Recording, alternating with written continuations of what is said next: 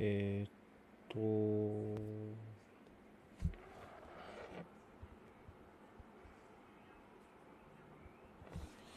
いしょ。今日は帝国でやります。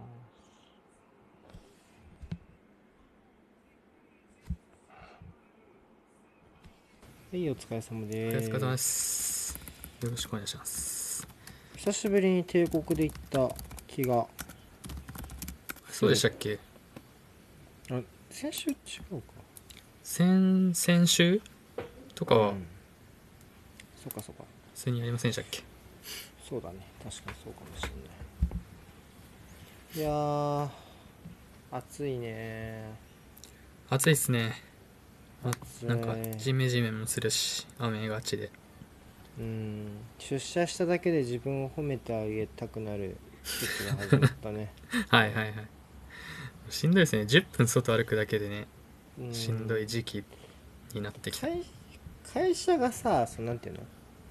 結構遠いんだよね、ある何歩くのが、その最寄りから。はいはいはい、駅から、うん、それがちょっとさ よ, よろしくないんだわな、あんまり。どんぐらいあるんですか？いやでもじゅう じゅうごかね。やっぱじゅうごぐらいは。じゅうごか、まあそれなりにありますね。だってちょっと風も強くて、結構その、はいはい、風が強くて、すごいもう傘を差しても、例えば雨の日とか、うん、めっちゃおられるみたいな、うん、のはなんかもう嫌になる。えでそもそも傘差すの嫌いで僕。はい。なんで理由は？いや な, なんかさ、傘持ってんのが嫌いってか、そもそも邪魔？片手塞がるからですか？そういう感じでもなく。傘を気にしなきゃいけない状況が嫌。なんか、ま、周りくどいな、すごい。なんかわかんないけど、そう傘嫌いで、なんかやっぱ多少の雨はなんか、うん、まあ、今の時期は無理だけど、ちょっとほらもうちょい肌寒いとウィンドブレーカーとか着て、もう全部、はいはい、雨よけでね、かぶってもう そ, それで済ましたくなっちゃうな。それはでもわかりますね。僕も極力傘さしたくない。うん、邪魔だから。長い傘を持っていかないようにする、極力。え、折りたたみ、折りたたみは持ってくってことか。折りたもうなんかどうしても刺さなきゃいけないってなったら折りたたみでってなって、もう絶対に片手は塞がせないっていうスタイル。折りたたみってさ、折りたたまないといけないじゃん。はい。それがネックだよね。畳むっていうのがもうちょっと。ちょっとめんどくさいよね、正直。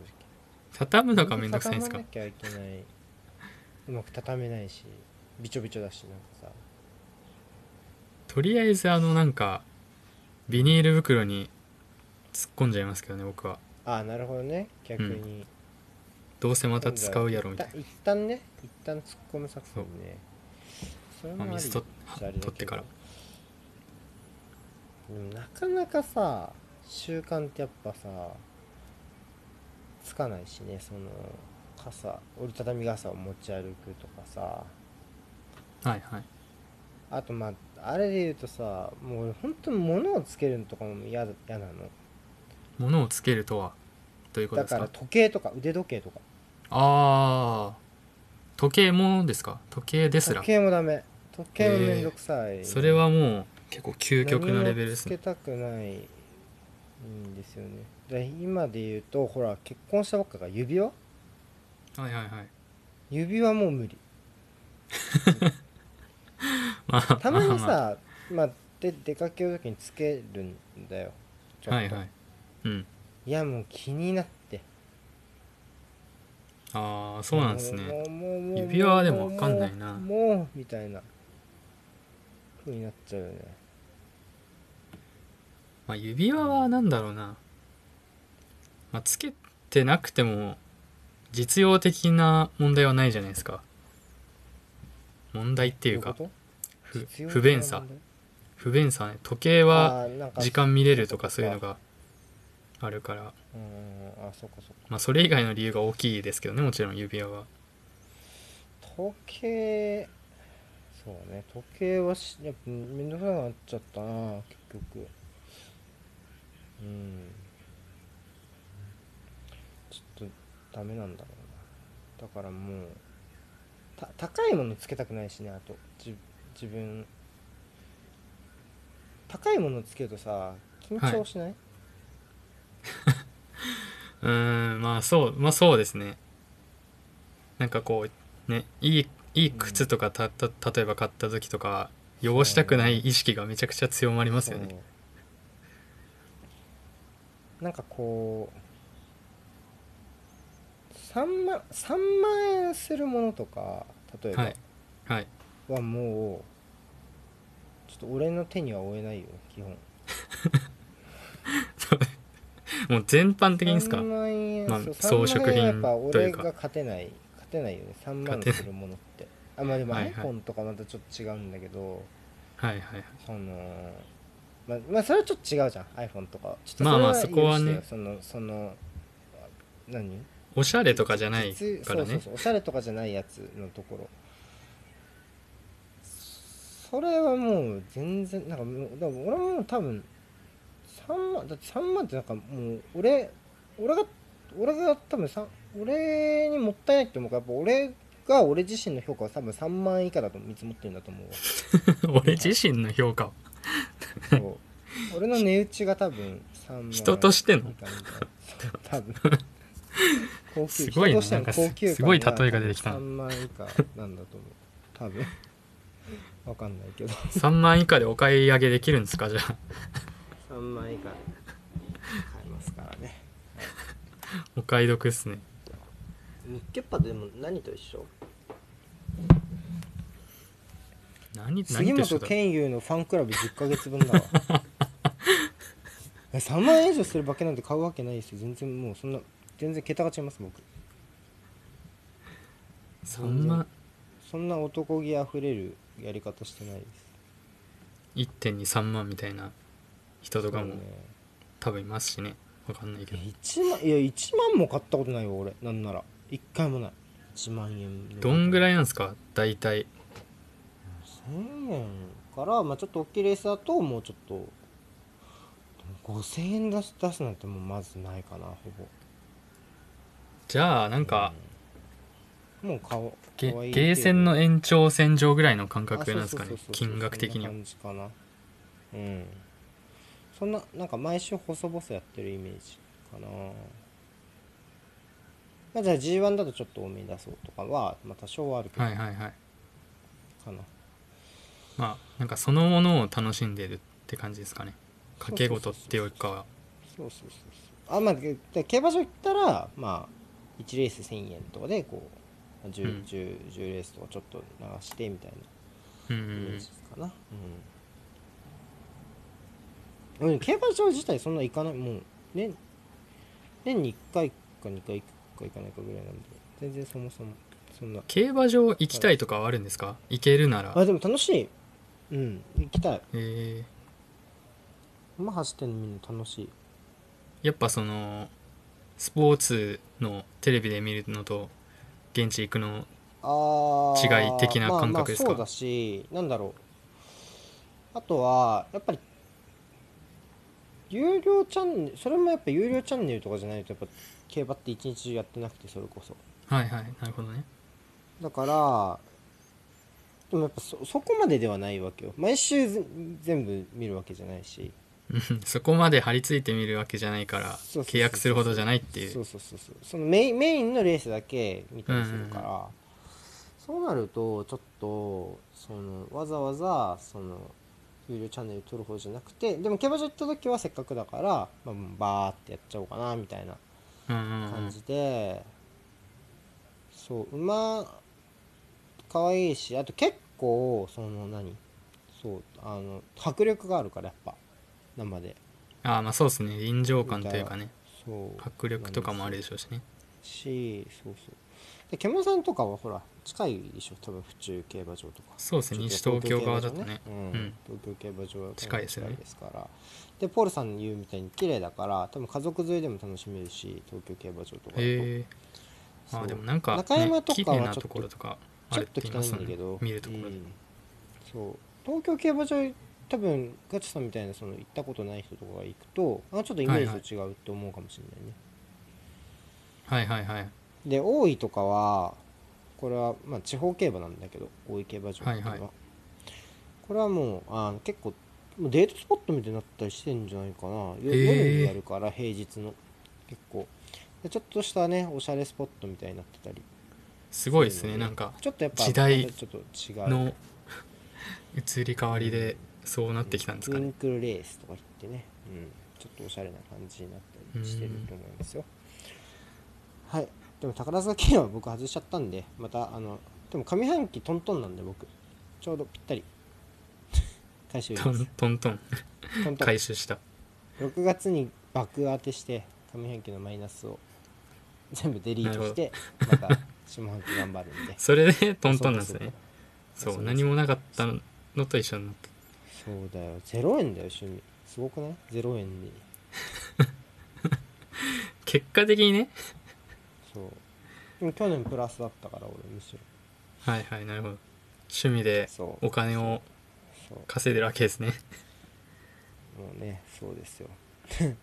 でもねやっぱり行ってみると、まあ、けなんか結構ね馬を見て、まあ、どれを買うかなんて決めて、うん、でレース見てで予想を考えて買ってでレース見てでまた馬見てるのを繰り返しやってると意外とあっという間に時間経つのよ。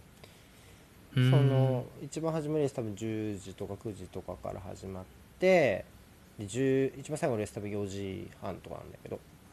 はいはいはい結構長いじゃん長いなって聞いたら、まあまあまあそうですね、でも意外とすぐなのよこれも行っちゃうと、うん、そっから投資 よん,ご 時間ぐらいが、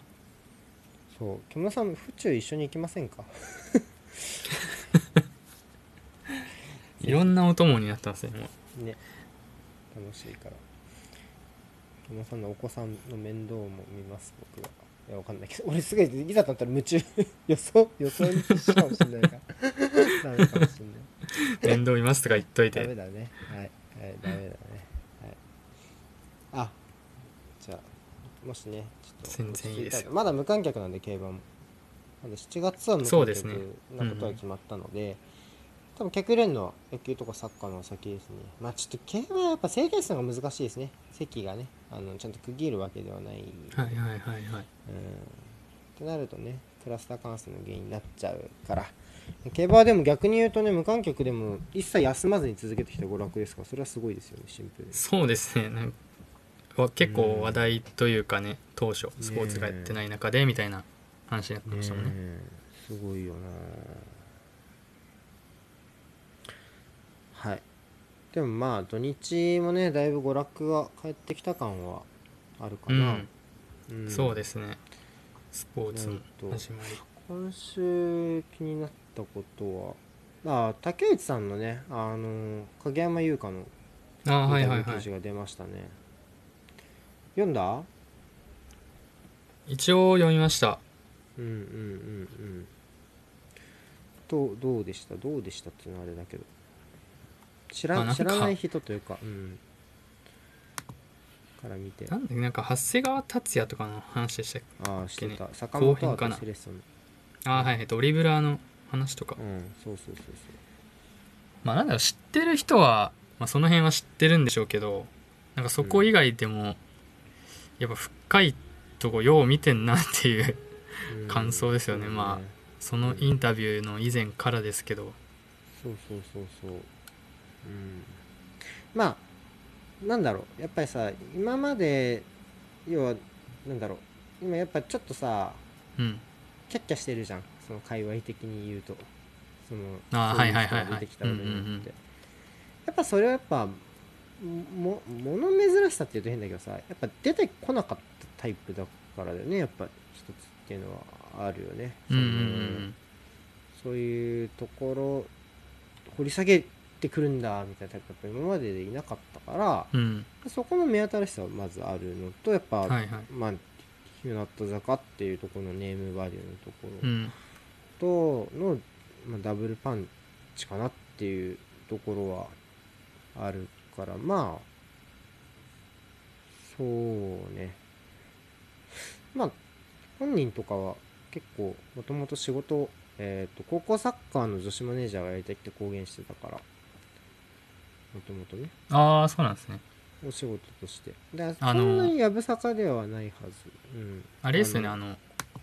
選手権のってこと、選手権のってことです。あ、はいはいはいはい、ね、うん、ただ、まあ、だいぶ前ですけど、まあ、言ってたから、うんうん、まあ、本人としてはサッカーのお仕事をするのはやぶさかではないだろうし、やっぱそういう仕事をするからこそ、やっぱそういういろいろどう話すかにすごい気をつけているし、自分の在り方がやっぱステレオタイプじゃいけないっていうのはね、すごい気使ってる感は、うん、まああったかなっていう気はしてますけども、うん、でもまああれだよね、実際にただ J リーグとかと継続的にお仕事するってなると、僕はちょっと厳しいかなとやっぱ正直あって、はいはい、スケジュールよ、何、何と言ってもやっぱサッカー土日だしはいはいはい、土日は基本は、ね、今はできないけどライブとか握手会が基本じゃないですか、うんうんうん、グループアイドルって、まあ、メインですよね結構ね。そうねってなると、そういう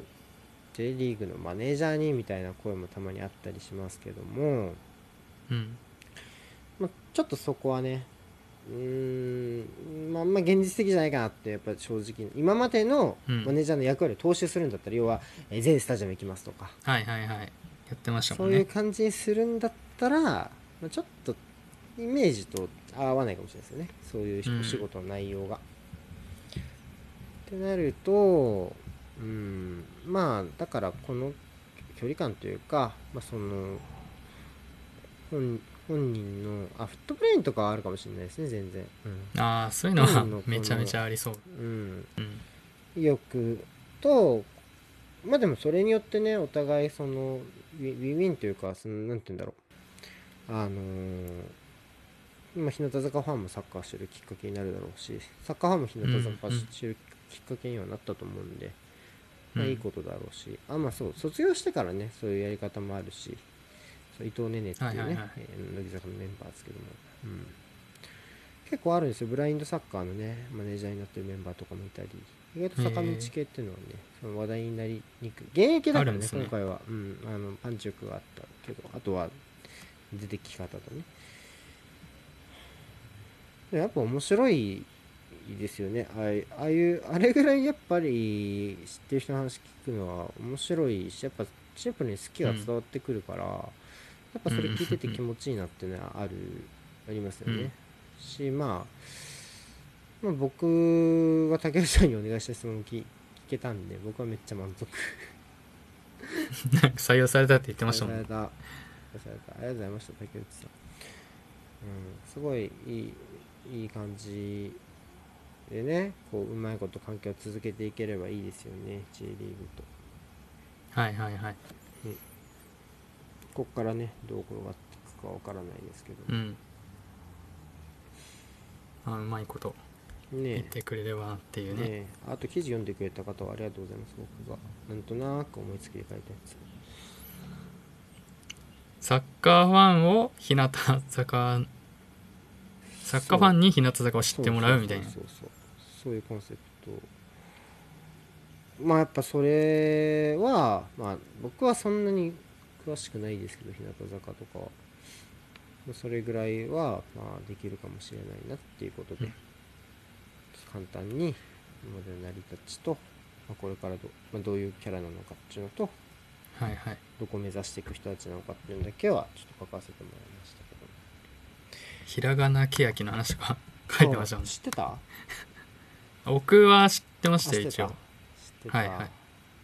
い、やっぱさ、やっぱ知ってる人があんまいなくて、あの話も、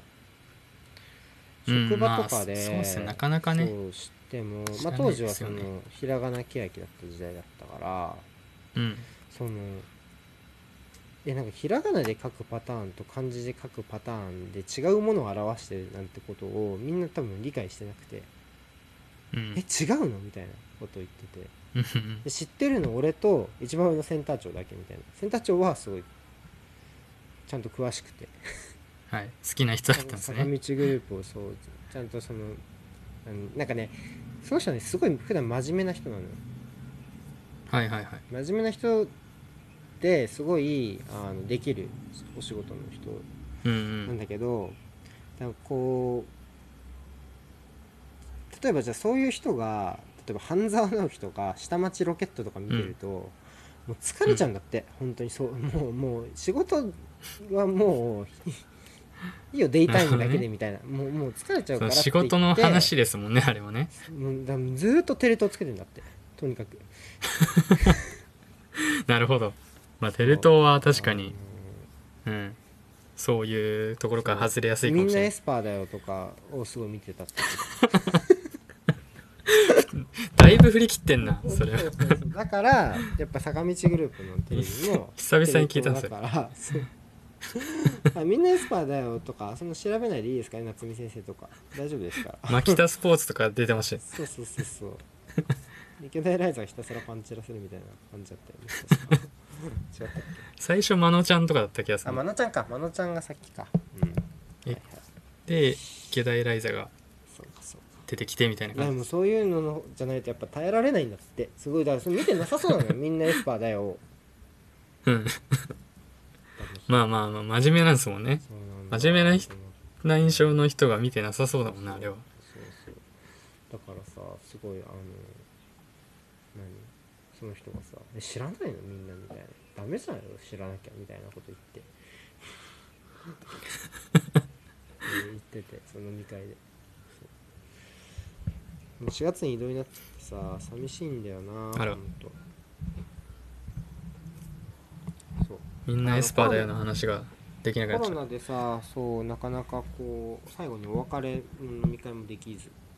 ああそうっすね時期的にね。でね感謝の言葉をね伝えたかったんですけど僕そのその上司ちょっとすごい個人的な話が続いちゃうんですけど、はいはい、その上司がその今の会社のそのめ面接官だったの。その要はそのステップの中であるその技術者が出てきて、うん、実際に研究者の話を聞くってところで、うん、俺の採用面接をやってくれた人だったのよそのその上司が、えー、だから結構縁深く感じてたのでそのそこからこう配属先決まって配属先行ってみたら、まあ、いくつかある部署のうちの一つにその人がいて、うん、でその人が俺を取ってくれてみたいな感じで配属が決まったから、えー、そうだからじゃあ結構前からそうそうそうそうでその坂道グループのこともすごいお詳しいしお詳しいしってかまあだから俺が飲み会で仕事をするの話をするの好きじゃないのを多分察してくれてんなのかめちゃめちゃそのくだらない話とかを振ってくれてでもそう仕事の話し結構席とか移動する人だったから仕事の話したい人には多分そういう話をしてて。うんうんうん、すげえなとか思いながらもう俺が言うとよく話したのはそのなんだろうあのー、アイドルの話とあとインスタント麻婆豆腐の話、うん、やっぱ丸宮ですよねみたいなピンポイントだなそう丸宮ですよねみたいな丸宮のこれが僕僕使ってるよこれが一番うまいんですよみたいな俺が多分お昼に食べてたんだよね職場でよく麻婆豆腐持ってってああだからそれ見て知ってたんですねいつも麻婆豆腐だねって言ってそうそうだから俺、うん、本当はその移動するときにもうたくさんいろんな麻婆豆腐の素買って渡そうと思ったんだけどそれもちょっとできなくて考えてたんですねちゃんとそういうとこまでそれやりたいなと思ったんだけどさちょっとできなかったんですよねすごいごめんなさいね個人的な話でもう一番個人的な話にスタートしたかもしれない今日ここごじゅう何回やってきていやもうトップクラスだね史上トップクラスこんなもんじゃないですかね。他にありますか今週気になった話題というかそのまあリーグ戦の話は当然するけど、はいはい、これからねそれ以外でなんか、うん、ちょっと戻るようであれなんですけどいいよいいよその鍵山さんの、はいはいはいまあ、インタビューの時かなが出たぐらいの時で、うん、なんかすげえ界隈盛り上がってたみたいななんかよ良くも悪くもなのか良くもだけなのか分かんないですけど、うん、なんか ど, どんな感じだったんですかちょっとそういうお話を見かけましたが、どうなんだ、俺あんまりそんなにその実感帯はタイムラインあんま張り付いてなかったけど、あれはだから週末だよね、週末ぐらいだったから、そうそう、だから俺結構そこレビューカチカツカツでちょっと若干何、はいはい、ツイッター貼り付けてなかったけど、何なんかこうまずまあなんかこうなんだろうな、ちょっと俺も詳しく話は分かんないけど、まあ俺がちょっと見たのは、まあまずミサさんがまああれをああはいはいはいはいあれをありましたね、要は戦術こそ正義みたいな感じでは思ってほしくないというか、うんはいはいはい、あれこそ真のサッカー女子みたいには思ってほしくないってなって、うんうん、まあ多分それはしかも影山さんに言った影山に言ったものではなく、うんうんうん、影山がそういうスタンスで話してっていうものではなく、うん、受け取る側の問題の多分話で、あと見たの何かな、あラグさんがあれかラグさんがちょっとあのみんなはしゃぎはしゃぎまくってるけど本人のところ置いてけぼりになってないかねみたいなことを心配してたぐらいの。はいはいはい、ところなのかな。あと何かあったかな。別にっていうところは確かに見かけたけど、まあでもそこはささっきも言ったけど影山は、うん、あのずっとあれだからそのやりたいって言ったところではあるし、まあ、まあやりたくないなんて言わないんだけどアイドルがお仕事をもちろんそうですね。うん、そうでしょ。それはまあもちろんそうなんだけど、まあでももともとそういう話がある前からやりたいっていう意思を見せてたわけなので、うんまあ、そこに関しても心配ないだろうし、まあなんだろうね、うまいこと付き合っていければいいんじゃないか。俺はそんなになんだろうちょっと盛り上がりすぎちゃってるっていうのはそこまで感じなかった人だったから、うんうん、あまりピンとこなかったかもしれない、うん、全体的に、うん、あまあ俺が、うん、俺がさその、うん、結構そのなんだろう、まあ、竹内さんも言ったら近いって言ったらあれだけどさよく普段から話するし、うん、その影や日向坂に関しても知ってるからから違和感がなかっただけかもしれないけど 俺, 俺がね、うんうんうんあ, あまあ、あんまり見かけなかったです。他にもあったかね、いくつか。どうなんですかね、なんかあてかそもそもなんか僕もその時間帯いなかったのはあるかもしれないですけど、うん、そんなにこうブワーって出てきたっていう印象はそんなかったかなっていう。ないよね。多分ないと思う。うん、普通に。うん、まあなんかそれぞれのタイムラインでこう。気になるのがあったのかなっていうところだったんです か, だったんですかね、分かんないですけど、みんな同じタイムラインじゃないから、まあ、そうね、それはあったかもしれないけど、まあでも大体は肯定的な意見だったと思うけど、うんうん、ね、そのインタビューをことしたこと自体もその影山 の,、はいはい、その関わり方についても、うんもう何かしらを否定する否定するというかさ、そのさっき言ったようなさ、いやこう見るのこそ最高みたいな感じではないから、うん、基本どんなのもオールオッケーだよねみたいな感じですごいすごい勢いで深掘りをしてきただけだから、まあ、基本肯定的にはなるわなっていうイメージだけど、うん多分じゃあさんじゅっぷん使っちゃったから、はい、そろそろじゃあリーグ戦の話を少ししましょうか。はいはい。どっ J からいきますか。J リーグ J からいきますか。ジェイツー が再開して、ジェイスリー が開幕したってことですね。で、僕はゼロですね。ゼ, ゼロですかマジですか。ゼロ。一一も見てない。ちょっとね、そうで出かけたりとかして、あバスケバスケしたりとか。言ってましたね。そうそうバスケした。出かけてたりとかしてたので、そうなかなか見れなくてたんですけど、えっと一応ね、あの手間さんのとこで予想だけして、うん、はいはいはい。まあ当たりましたよ僕たくさん。ろっこぐらい当たった。たくさん当たりました。そう。ろっこぐらい。竹内さんのさんばいぐらい当たった。10じゅういちぶんの ろく? そう、たけしさんふたつしか当たってないですいいんすよ、その当たってない人を出さなくてわざわざ名指しで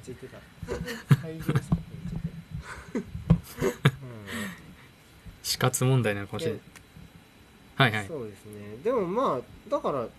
一番派手だったのはあれでしょ、その徳島ですよね。徳島と愛媛の試合はそうですね、分かりやすくね、うん、見ました。そこそこは見てない。見ました。後追いで、いや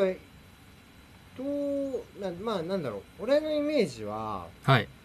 無観客試合って流れが変わりにくいって思ったの、うん、勝手に。はいはいはい。要はワンプレー、このシュートでさ流れが変わったなみたいなのを、そのなんだろう、観客が感じ取らないからっていう先入観があって、うん、はいはい、それはブンデスに入れて思ったことなんですけど、うん、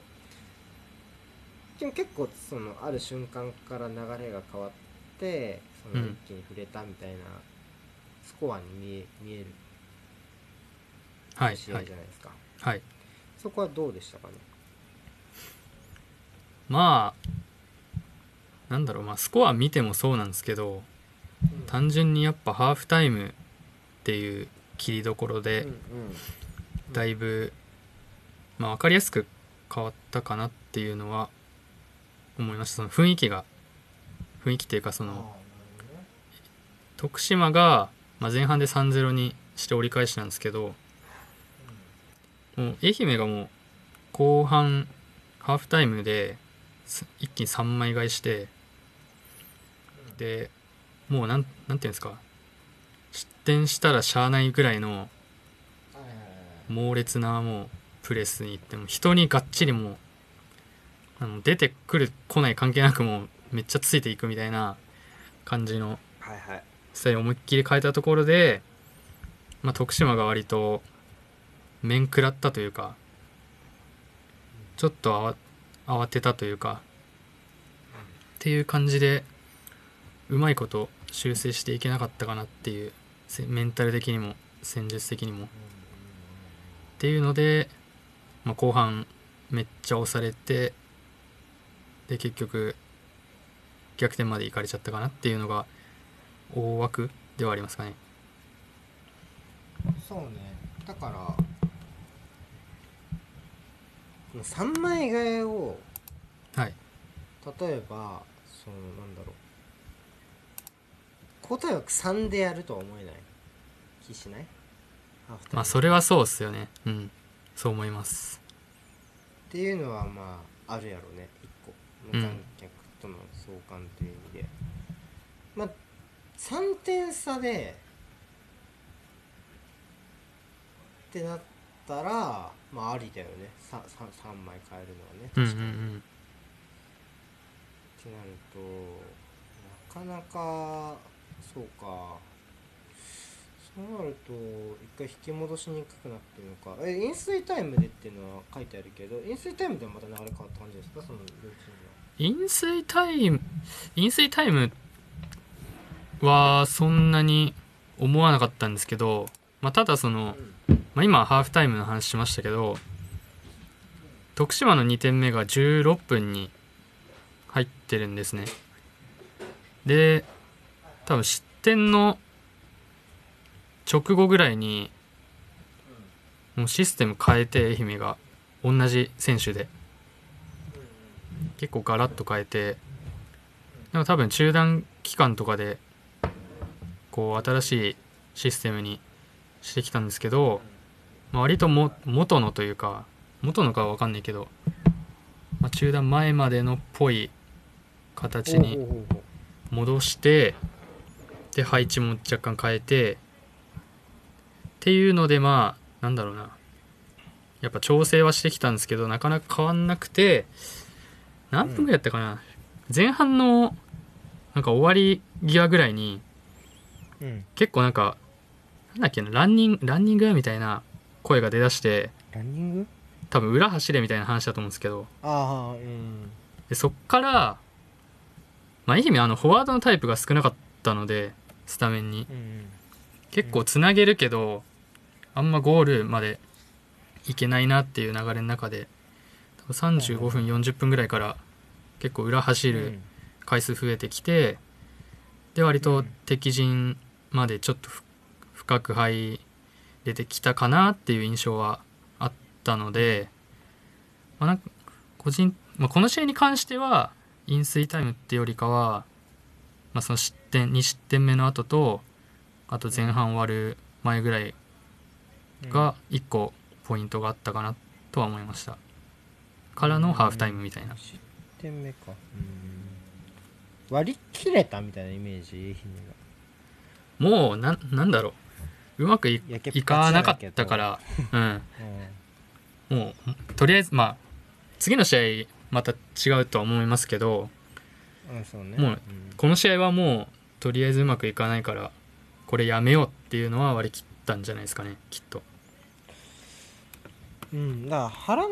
そのやっぱごにん交代のところで、うん、まあもちろん怪我人があるとっていうのはあれだけど、まあ、交代の回数を考えるとやっぱハーフタイムに積極的に変えていくっていうのはまず一つやり方としてあるし、そ、ねうん、それを前提でいくと、まあ、あえて飛ばすこともできたりするのか、それぐらい要は退路を断たれるとさんてん差っていうね、うんとこもあったりするのかな。徳島ちょっともろかったですか？そうですねちょっと、うんまあ、前半からも若干非保持がちょっと怪しいかなっていうのは個人的には思ってて、うん、言ってたもんねツイートしてた。はいはい。で、まあ、前半はまあ割かしまあ、愛媛がそのやっぱ裏のランニングが少ないとかそういうのも多分、多分あって、うんまあ、なんとかできてたけど、まあ、後半に後ろの枚数とか調整して中盤のサポートとかも整えてみたいな感じになってくると結構あっさり突破されて押し込まれて、でただあのカウンターはめちゃくちゃうまいので前の選手の技術とあとワントップの柿田がめちゃくちゃバトル勝てるのと収まりがいいのとスピードあるので結構いけるんで、そこのでさせるっていう考えもあって持たせてたっていう可能性もあるかもしれないですけど、だんだんやっぱ後半はカウンターもいけなくなってきてシャドウが消え出してっていう。その中でも多分にかいいっかいめちゃくちゃ決定機あってフリーのシュートが枠内飛ばなかったみたいなやつと あ, あといっかいぐらいあったか分かんない、まあ、それが決まってたらもしかしたらちょっと変わってたかもしれないですね、うんうんうんうん、ただやっぱこうもボール持てなくなっちゃうとちょっとしんどいかなっていうのは思いました。セットプレーもちょっとちびっこ多くてセットプレー与えたくないだろうからそこも含めて。そうか。え去年っていうと、はい、昇格したのが柏と、えーと横浜 エフシー。横浜 エフシー。まあ今話聞くとそのちょっとやっぱ尖ってるというかオール保持に寄ってるようなチーム。徳島だけどどういうチームが勝つんやろうね今年はね。柏はちょっと難しいです、ね、頭一つ抜けてた印象だけど、はいはい、例えば岩田とかはつまずいたわけじゃないですか。そうですね今節に関しては一歩つまずいたっていう形で、うんうんね、岩田もかなり人によって意見が違いそうでしたそうですねなんかそんな感じはしますね、うん、それは受けたね。人によっては、うん、ある程度肩が見えてきたなって人と全然ダメだなって人と、うんうん、両方正直見かけたんでまあもちろん結果はダメだと思うんですけどにたいゼロはね、はいはい、ジェイツー って岩手にとってこの にたいゼロ ってなるとまあかなりよろしくないかなっていう気はしますが時間はかかりそうだと思いましたかね。うーんそうっすねちょっと結構なんかあごめんじゃあまずまず、はいはい、にたいゼロ が妥当だったその試合見てて。まあ妥当っちゃ妥当だった気はしますけどね、僕が見た限りでは。うんうん、岩田はちょっと迫れてなかったゴール前まで。そうですね、ちょっとなんか表現が難しいんですけど、うん、こうやり方自体はすごい整理されてる気はするんですよ。うん、こうここ目的の手段化ですか、ひょっとして。どうなんだろうな。手段の目的化？手段の目的化ですか。まあでもなんか、まあそうとも言えるかな、うん、なのかな。こうこの人がここ動いて、じゃあ開けたところにこの人が入ってこようねみたいな、こう、うん、さんにんのこう連動みたいな、ボール持った人と受ける人と、うん、その受けようとした人が開けたところに入る人みたいなところの整理はかなりされてる気はしたんですけど、まあ、明確にこう、まあ、そこを多分使えなうまく使っていけなかったっていうのも含めて、じゃあそうやって動いて開けて入ってってやった動きをしていく中で、ここを使ってここからゴールまでの道筋を作っていこうみたいなところがあんま見出せなかったから、こうあんま大きいビッグチャンスは少なかったのかなっていう、まあ、京都もなかなかバックラインが動かなくて開けられなかったかなっていうところもあるとは思います。まあ、倍数もいますしね、京都は。そうですね、そう、あのプレシーズンマッチでセレッソとやった時はめちゃくちゃバイスが外に引っ張られるみたいなとか頻発してたんですけど、この試合は割とさんバックの脇がちゃんと残れてて、バイスも引っ張られず、黒下がってきた時にも中にいるよっていう状況が大体作れてたので、まあ、クロスからちょっと点取るのはきついかったかなって。岩田もやっぱフォワードはやっぱ点ヘディングで点取れますけど、やっぱ J みたいなのはいないんで、なるほど、ね、やっぱバイスとバトルってなるとちょっときついかなみたいなところはありましたね。まあ、この試合で言えばそのルキアンが非常に細かく指示を受けていたっていう印象がある、いろんな人が受けた印象があるけど、そういうのはなんかか感じたって言ったらあれだけどさ、はい、あのルキアンがそのなんだろう、こういう役割があるよっていうのを逐一指示されてるイメージ。なんか難しいですよね、マジで。フベロさんは前半にじゅっぷんぐらいかなからずっとルキアンルキアンみたいなの指示しかしてないレベルだったんですけど、そうね、そう、それでまあ、この試合結構今までの岩田見てきた中でルキアンの役割が結構トリッキーだった気がしたんで、なんか大外出てさウィングバックに向かって仕掛けていくとか、ちょっと低い位置で受けに来るとか、なんか多分去年見た感じとは違う動きをしていたことが多かったんで、まあ求めるその役割をちょっと多くしたから指示たくさん出してたっていう考え方か、もしくはなんかそっちじゃなくてもっとこっち入ってくれっていう指示だったのかのどっちかなのかなとかは勝手に思いましたが、降りてきてウィングバックに仕掛けるで個人的にはめっちゃ悪手に聞こえるけど、一見そこはどうでした？なん、まあ、なんだろうな、サイドハーフが割と内寄りで取ったところで、まあ、長いサイドチェンジだかロングキックだかで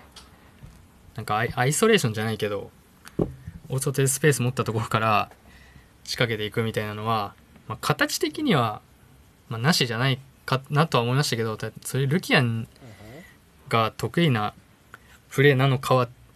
ていうところはありましたよね。なるほどね。仕掛けられるは仕掛けられるけど、めちゃくちゃ突破できる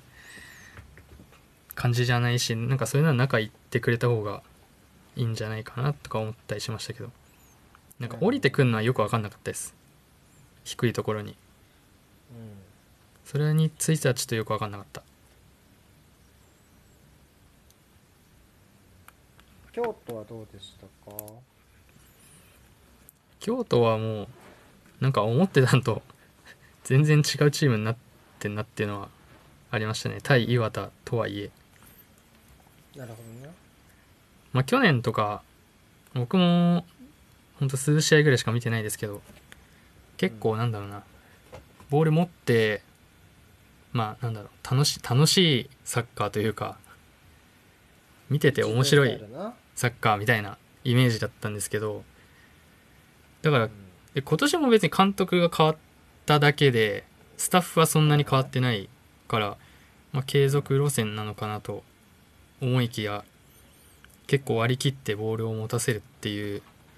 スタイルで ご さん に で守ってきて、でまあ後ろ極力動かさないみたいなところも結構うまくいってましたし、まあでも攻撃はやっぱちょっと質でぶん殴るっていう要素が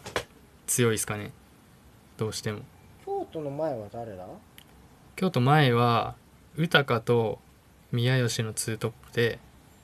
宇高と宮吉か。でウィン、ウィングバックに荒木と飯田っていう結構突破できるタイプを置いてるんで、うん、そこの質使ってっていうのと、まあ、あと金久保と庄司から配球してみたいなところなんですかね。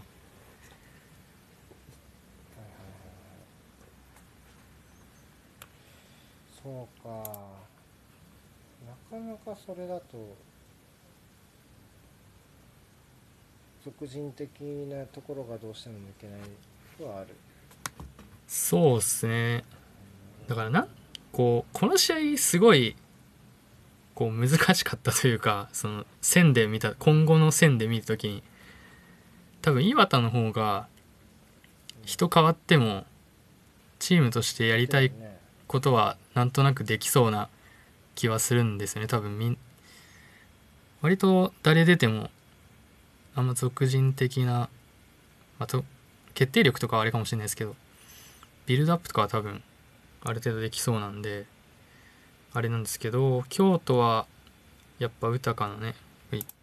ってますけど、コンディションとかやっぱフルでは使えないでしょうからっていうところと、うん、それはフルでやれたら十分だろうな、高なんて。まああと逆に宇高がいるからこうボールも持てなくなるみたいなところもありそうな気はする。あ、そう。取れ、取れなくなるというか、取る回数が減っちゃうかな。ちょっとしたイブラヒモビッチだもんね、やっぱ。まあ、やっぱウタカのチームになっちゃうんですよね。どうし、良くも悪くも。うん。うん、だから点取ってずっと点取ってくれれば、ずっと出てずっと点取ってくれればめちゃくちゃ強いんじゃないですか。おそらく。それは誰？ここだったそりゃそうだそ, そんな感じの そ, そ, そ, そんな感じのチームって思った、うん、なるほど、わかりました。他のクラブは、気になったクラブありますか？見た中では。他はそうですね、もう試合ぐらいどうぞ。まあ甲府となければ ジェイワン の話しちゃうけど、お川中さん新潟、はいはいはい。まあなんだろうな、この試合も結構新潟がいろいろまあなんだろうなから始まるんだねせ、うん、僕もなんかやっぱ点でしか見てないからどういやいいかなっていうね、はい、やっぱ新潟が結構変わったチーム、変わったっていうかその去年から変わるところがあるチームだと思ってで、そっちの方がいいかなと思ったんですけど、まあ、まずこの試合で高卒にねんめの選手がさんにん出てきてるっていうところで、まあ、多分監督変わったからっていうよりはもともとのポテンシャルの話はあると思うんですけど、まあ、キーパーが藤田っていう選手で、で秋山ミッドフィルダーボランチの秋山は去年から出てましたね。で途中から本間紫音本間紫音って高卒にねんめなの？高卒去年ルーキーです。マジか、かっけえな。そうそう、じゅう じゅうきゅうでにじゅうなったかなってないかかな。すげえな。で基本が基本よん よんにーさんいちっぽい感じなんですけど、で甲府がよんよん、まあ、よんにーさんいちか甲府も、うん、で, でもなんかこの試合ゴンサロ・ゴンザレスっていうそのボランチの選手がいるんですけど新潟に、はい、がセンターバックの間入って、うん、でも甲府ツートップ気味だから、まあ、そこでさんまいにしてんのかなとか思ったら普通に守備の時も戻んないでごーさんにみたいになってておやって思ったんですけど、後半は普通によんまいに戻すっていうすごい変更っぷりで、なんだっけなコメントが出てた気がするんですけど、なんだったかな、相手が長いボール入れてサイドの深い位置攻めてくるって思ったから守備 の, あの横幅を守るためにごバックにしたって言ってますね。でまあでも中盤の人数減るからやっぱ 戻, す戻そうみたいなノリだったらしいですが、あの結構やっぱ新潟は外国人外国籍選手がいいですね。いい選手取ってきますね。うん、センターバックのマウロもいいし、あとファビオもやっぱいいっすね。フォワードの速いし強いし、でも結構周りも使えるし、いってんめもなんかた縦当ててから落として渡辺新みたいなちょっとフット、フットサルみたいな感じの連携でふたりの連携で取ったみたいな点とかも面白かったですし、まあ、新潟でもシンプルにやっぱいい選手揃ってるから強そうな気はするんですけどね。気はするだけ気はする結果的にやっぱ さんたいさん で結構連続失点しちゃったんで前半に、で最後も守りきれずにっていうところでロングスローで詰 め, 詰められて勝ち点にを取りこぼしたんで、うん、まあ、ちょっとしたところでやっぱ失点につながっちゃうときついですよねっていうビルドアップミスだったかな確かにてんめはっていうのは感じました。まあ失点後に戻したね。そこまではちょっと見てなかったです。はいはい。そんなところですか ジェイツー で気になったチームは他にありますか？そうっすね、まあこんなもんにしておきますか。J リーグ特派員の、はい一応東京ベルディベルディ町田と金沢松本と千葉大宮も一応見ました。はい、今週の落選の試合たち、はい、まあ別に時間があればぐらいの感じなんで、そう、ね、とりあえずこんなもんに、そうね ジェイワン ですね。あとははいはいはいはいで、まあ、ジェイツー もそうだけど意外とプレビュー書く人多い、ひょっとして。そうですか。 誰, 誰かいますか？なんか言ってた人がはるくんか言ってなかったっけ、なんかああそっか ジェイツー は結構、えー、そうそう ジェイツー は割といたな確かにでしょ、なんか結構ちらほらちょっと誰か忘れちゃったけど見た気がして、みんなすげえなーってごろくにんぐらい見たかな、見てました確認しただけで。ガタさんも書く？僕も一応もう作り終えました。あ、なるほどね、うん、これも悩んでるんですよね、悩んでる、うん、っていうのはそのこの試合どうこうじゃなくてその今期のレビューどうしようかなって思ってて、あ、通してねシーズン、そうレビューだけでプレビューは飛ばすかオカルトオカルトだけオカルトなるほどね、データ系のオカルトプレビュー、オカルトプレビュー読みたいかなみんな、そこが気になるんだよね。見るは見るんじゃないですか、なんか二部構成じゃん俺のって言ったら、はいはいはい、展望とどっちを見に来てくれるのか分かんないのよ言ったらアンケート取ればいいんじゃないですかじゃあなるほどね、アンケート使っても良さそうか、確かに。ただ全部は展望は多分書く時間はない言い訳、多分少なくとも欧州が、はいはいはい、がやってる時間は、うん、今年はチャンピオンズで書きたいし絶対、はいはいはい、はちがつにね、そうなるとはちがついっぱいは厳しいレビューを書くのは少なくともね、はいはい、なるほど、はちがつなんてめちゃくちゃあるんじゃないか多分試合ねそれ終わったらさ欧州始まるじゃん、なんかそしたらあー、まあ、どう、どうなん、どうなんですかその辺の話は、くがつ開幕とかじゃないのかなどうせすごいな、もうユーロがあるから、はいはい、切らないといけないもう確かに、うん、そこは遅らせられないからどうしてもっていうのがある、ね、チャンピオンズリーグ残ってるチームはめちゃくちゃ大変ですね、地獄やろうね、何チームだじゅうにチーム イーエル もだもんね多分ね、じゅう数チームじゃないかな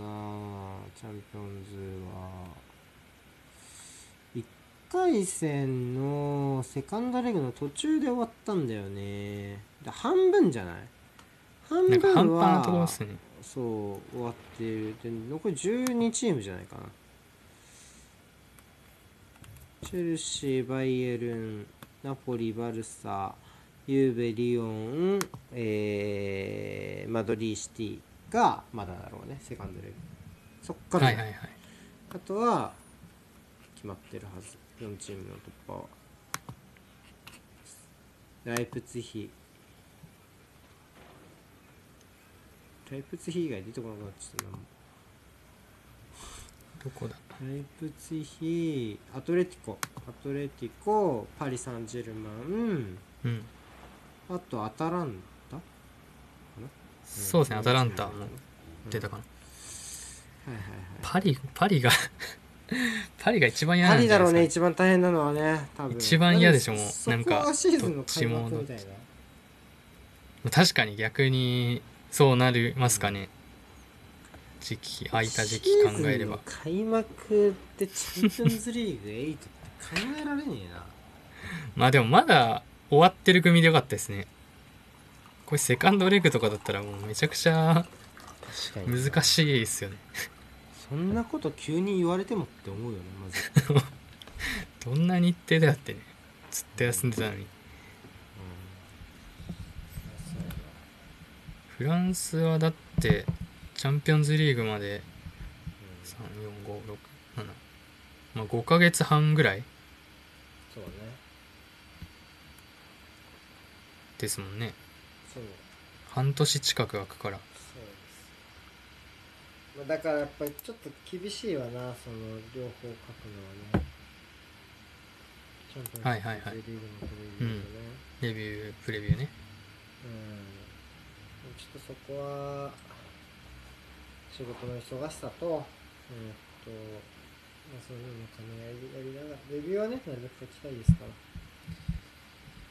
ら、はいはいはい、そこはまあ ど, どっちもそうね注意しつつ。むしろ今期の残りの欧州のレビューをどこ取り上げようかが迷うですわね。プレミアとリーガも書くんですか？プレミアをどうしようかだよな。まあアーセナルは見るとして、まあ、シティも気になるけど若干、はいはい、あとは、まあ、チェルシーとかユナイテッドとか、まあすごい調子いいけど、まあ欧州のコンペティションのこれからをどうしてもベースに考えちゃうと、うん、まあ、チェルシーやっぱちょっと厳しいし、ユナイテッドってやっぱ イーエル だしのところで、ちょっと他のレアル・マドリーとか見たさはあるかな。トレティコもそうだし、バルサもそうだし、うん、なんかバルサ最近闇なのよ実は。なんかちらほら見ます感じがしてて、そうね、その理由とか見てみたいなっていう気は若干するかな。まあ、ちょっとやってみてですね。あとは獣さんとどれぐらい喋りながら見れる時間があるかかな、はいはいはい、やっぱ話しながら見るとだいぶ整理できるし、レビューもスッと書けるんで、うん、はい。で ジェイワン は初戦はどこだ？ エフシー 東京は エフシー 東京は柏柏はい、どうですかね。柏についてですか？まあそう、まあ再開初戦っていうところでどうかなっていう、うん、はいはい、うーん、まあでも両チームともマジで情報がないっていう感じの、うん、要素が強め、ね、どうやって書くのそれ。いやもう僕はだからもう柏の開幕戦のことを書いただけです、基本的に。で大体こんなチームですっていう感じと、まあ、あと東京の選手の相性というか、このこの柏のこういうポイントに対してはこういう選手がいいかなとか、そんな感じの内容にはしました。まあ俺一瞬今鹿島のそこ開幕戦見ればよかったなと思ったけど、ちょっと意味なさそうね、鹿島に関しては。まあ開幕戦見るんだったら町田戦見た方が、そうだね、まあ、意味なくはないと思いますけど、まあ、それを、ね、うん、どのぐらいいい情報として捉えるかっていうのはまあ難しいところありますね、うん、ああキャスもやろうとして、キャスもやるんですか？プレビューキャスをやる、はいはい、やるって言ってたもんな、確かに。え、あれはリアタイはリアタイはもう何も考えてないですね。リアタイちょっとやりたいんだけど、誰か川崎やってくる人いるかな？シュウさんかな？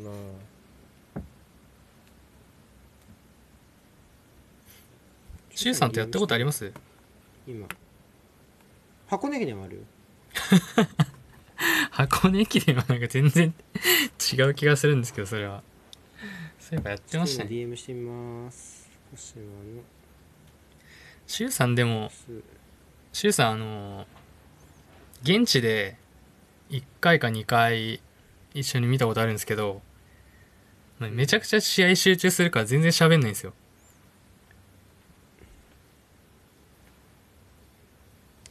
すごいネガティブな情報だそれ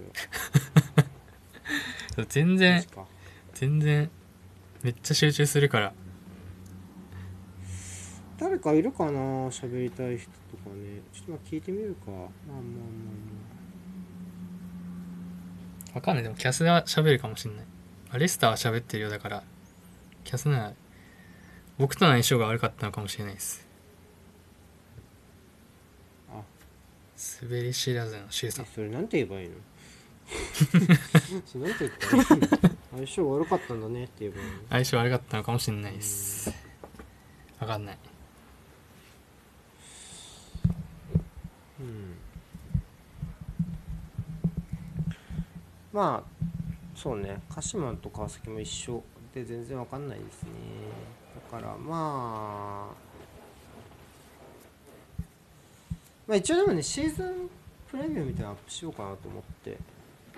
シーズンプレビューもうそれはできた。実はシーズンプレビューってか、アーセナルでさ、はいはい、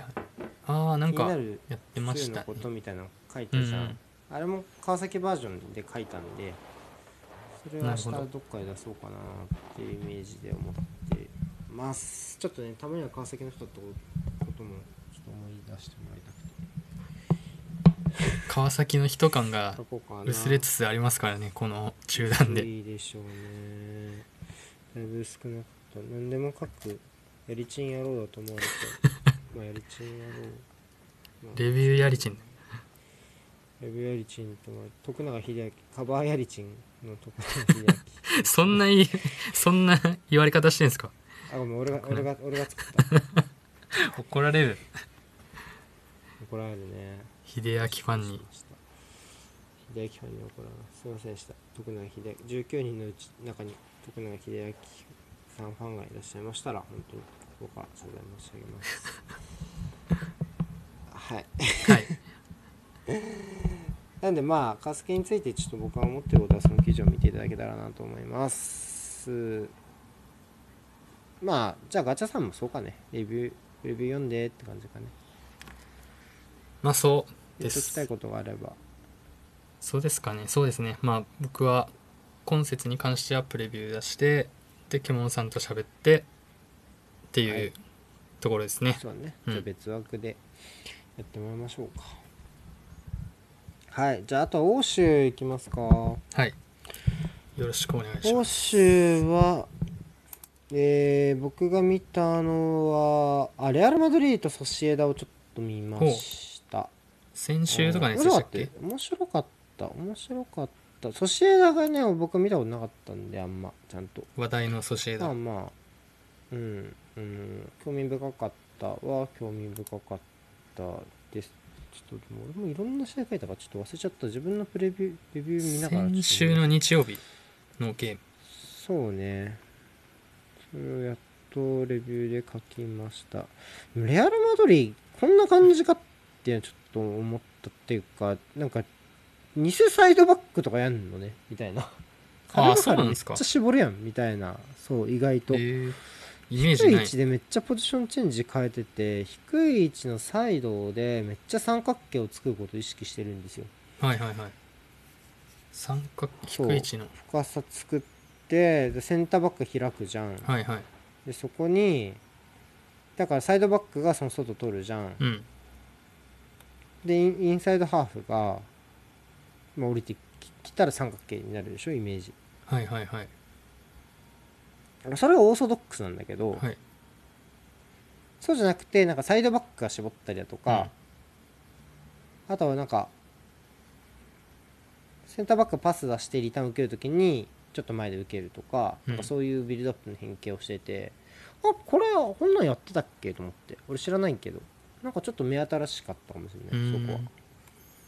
あんまイメージじゃないですねっていう気はし、うんしますね。ソシエダの方がシンプルって言ったらあれだけど、そのまあメリーノとウデゴアって中盤のふたりにすごいあの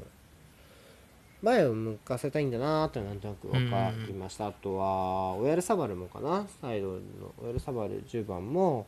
えー、っと中入って前向いて受けたいんだろうやなっていうのは思いました。でカゼミーロがマークしてるのが、僕はてっきり腕ゴアを話してるもんだと思ったら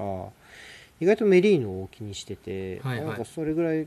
なんかこういいプレイヤーなんだなと思って、でも確かにフリーで持ったらすかさず縦パスとかを狙っていって、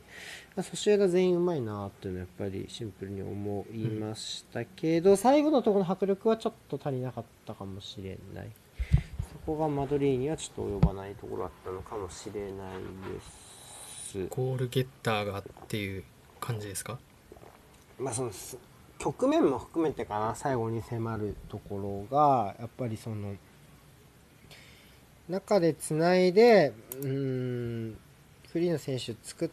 て、そっから例えば裏に出してもやっぱ基本マドリーのセンターバックの方がっていうのはやっぱ若干あった、うんし、外を出してオーバーラップしてクロス上げてもやっぱ跳ね返されちゃうというところがあったんで、ちょっとそこはまあまあまあまあっていうところだ。それだけにやっぱヤヌザイのゴールが取り消されたのはソシエダもがっがっくりきたんじゃないかなっていう気がします。オフサイド取られちゃったんですけど、あー、なんかあの、なんて言うんだろう、コーナーキックかなんかのやつからこぼれみたいな。まああれ多分判定としては僕はオフサイドで妥当だと思うんですけど、うん、なんだろう、シュートとしてはいってんものじゃない、もうそれは、はいはいはい、あのいようがいまいがね、うん、だでもまあルールとしてはそれでいいんだけど、でもシュートとしてはいってんものは決まってるからうん、まあやるせないやろね。そうだからオフサイドに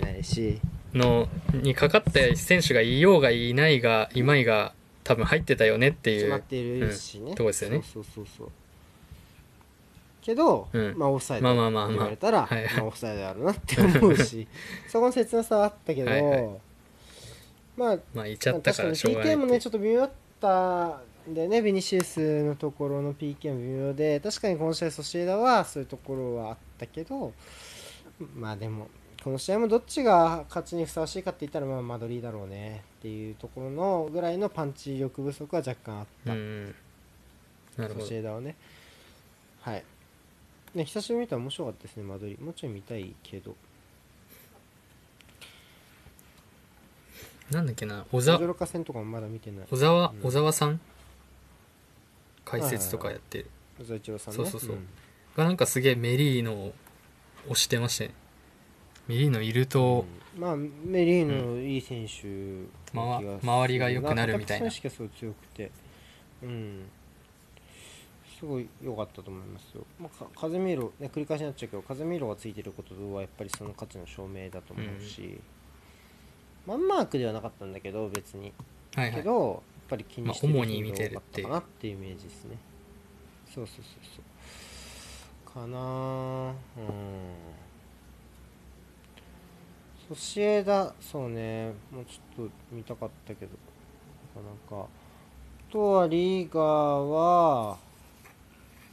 バルサ引き分けちゃったよね、確かセルタに。なんか引き分け多いですよね確か。うん、ここででマドリーが今止まってないから勝ち点差にでバルサが次アトレティコとの試合になります。順位は今マドリーがマドリーが勝ち点に上かじゃない、うん、まあ首位はいっ騎打ちっていうところですね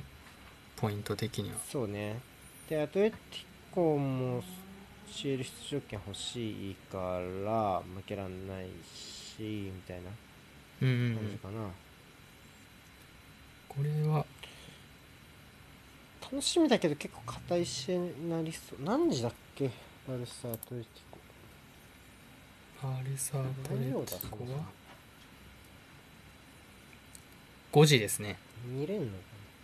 な。何日？火曜のごじ、水曜の朝ごじ。水曜の朝ごじか。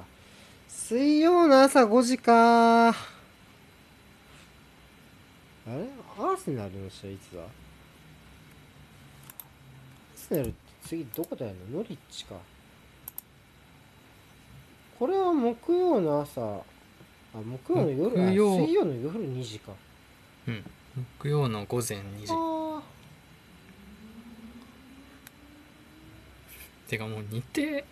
おかしいっすよねやっぱ、うん、意味わかんないね相当、うん、意味わかんねえな、うん、リガは書かないよ。リガ書きません断言ちょっと無理ですね現状では。まあ、でも今今すごいあのちょっと休憩時間よ。あのしちがつつい次の水曜朝のノリッチまでは書くものがない期間かな。はいはいはい、ちょっとすごい余裕です。久々の余暇を。久々の余暇ですね。これも一番楽なやつですから。はい。であとはプレミアに関してちょっと言うと、はいはい、まあ、再開して各チームいろいろ見てるけど、シティ戦のチェルシーは結構良かったですね。えっとまあ基本的には、うん、立ち上がりからシティがボール持つ展開がついてたんですけとチェルシーやっぱボール奪い返した後のビルドアップが立ち上がり丁寧だったのと、はいはい、まあえっと深さを恐れずに作ってシティのプレスを引き込んで空いたところを長いパスでつなぐっていうことが割とできてたので、あんまり簡単にシティがボールを追いボールを取り返しきれなかったんですね。うんうんうん、で特にやっぱウィリアンが厄介で、あそこに入っちゃうともうこれ下がらざるを得ない感じやっぱしてて、そこはやっぱさすがだなって思ったのと、あとはカンテね、なんといってもカンテはすごいわ。スリーセンターのところで、はいはい、まあ引いて、まあ、持ったりとか前出たりとかはしたんだけど、なんて言うんだろうね、やっぱりあのー、最終的にオープンになって、えー、そこでチェルシーが勝ち越しゴールを決める、うんうん、まあ、フェルナンジーニョが退場してね、はい、っていうところで、まあ、これはでもカウンターから生まれたものなのでってところなんだけど、なんだろう、やっぱある程度我慢の時間っていうのはあるわけで、あの、うん、そのブロックを敷いて、やっぱシティアイテムだとどうしてもそういう時間帯ってできるわけで、うん、でそこで頑張れないとその挑戦権を得られないというかで、まあこんなこと言いたくないけどアーセナルは挑戦権を得られなかったチームだよねっていう、その さんたいゼロ で負けてる時点のはやっぱり単純にビルドアップも深さ作れなかったし、そこの引いたところの守備もまあうん、質も高くないしっていうところでそういうことはできなかったけど、まあ、チェルシーはそれできてたし、まあ、何より言いたいのはやっぱりチェルシーって実は実はやっぱセンターバックそんな強くないチームじゃないですか正直。あのリュディガーもクリステンセンもグッドプレイヤーですけど、はいはい、そんななんか万能ではないですよねって考えると、まあ、なんかできそうじゃんアーセナルでもそう考えるとね。でもカンテいないからにはやっぱそういう中盤の舵取り役の不在はやっぱり大きいなって、はいはいはい、ちょっとやっぱ比較して思っちゃったりは し, しました。あのアーセナル戦のシティが良かったように見えただけにね、うんうんうんうん、あこれチェルシーがいいのかアーセナルがダメなのかどっちなんやろみたいな、それともシティの出来が違うのかどっちだろうねみたいなのはちょっと思ったりはしました、うんう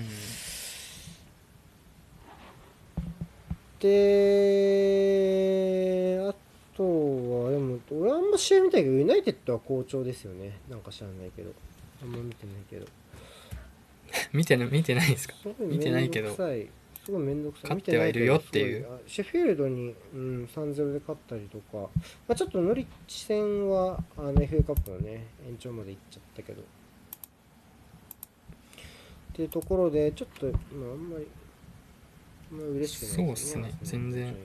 負けてないかなっていうところはあります。で、アーセナルはうーん、まあ連勝したのはまず良かったですよね。まあブライトン戦がとにかく最悪だったんで、そこからふたつ勝ったっていうのはマジ何よりだし。とはいえその退場者が出て前節ね退場者が出た怪我人が出た全然人いないからの勝利って、まあ、本当は手放しで喜びたいじゃない、うんうん、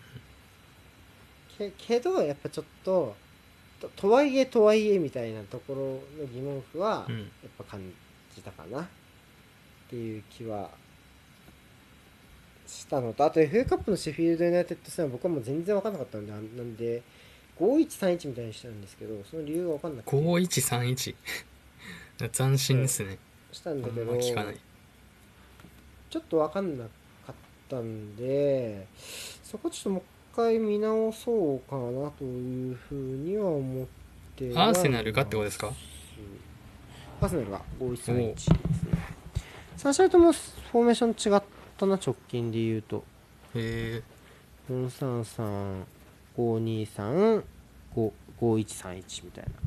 感じでちょっとずつ違ったかなっていう気はしました。人のやりくりがみたいな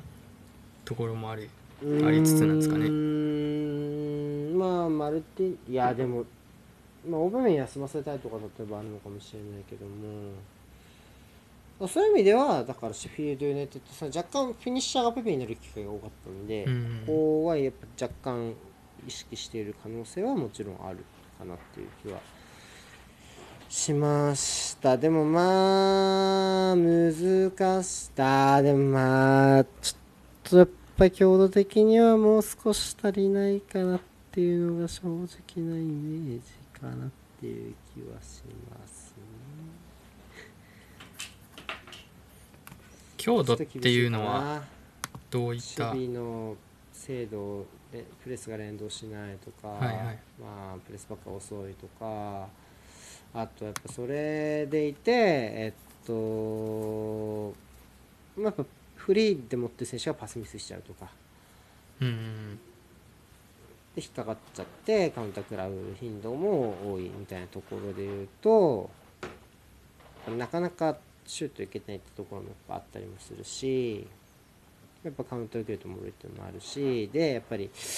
なかなかそこの回数減らしていかないと、うん、アーセナルはまだ足りないところ結構あるかなっていうのは正直なところではあります。ちょっとね難しいですね、今は何をやっているかを把握するのが若干難しかったりするなっていうフェーズはありました。まあ、シェフィールドのやつは多分レビューは書かないけど、ちょっとそれのせいのために見たくなるような試合でしたね、ちょっと今。うんうん、なるほど。そうそうそうそう。これはまあポールさんの言う通りで、うん、例えばこうフォワードはめっちゃプレスいくんですよね。エンケティアっていうのが、はいはいはい、フォワードよくやるんですけど、彼はめちゃめちゃ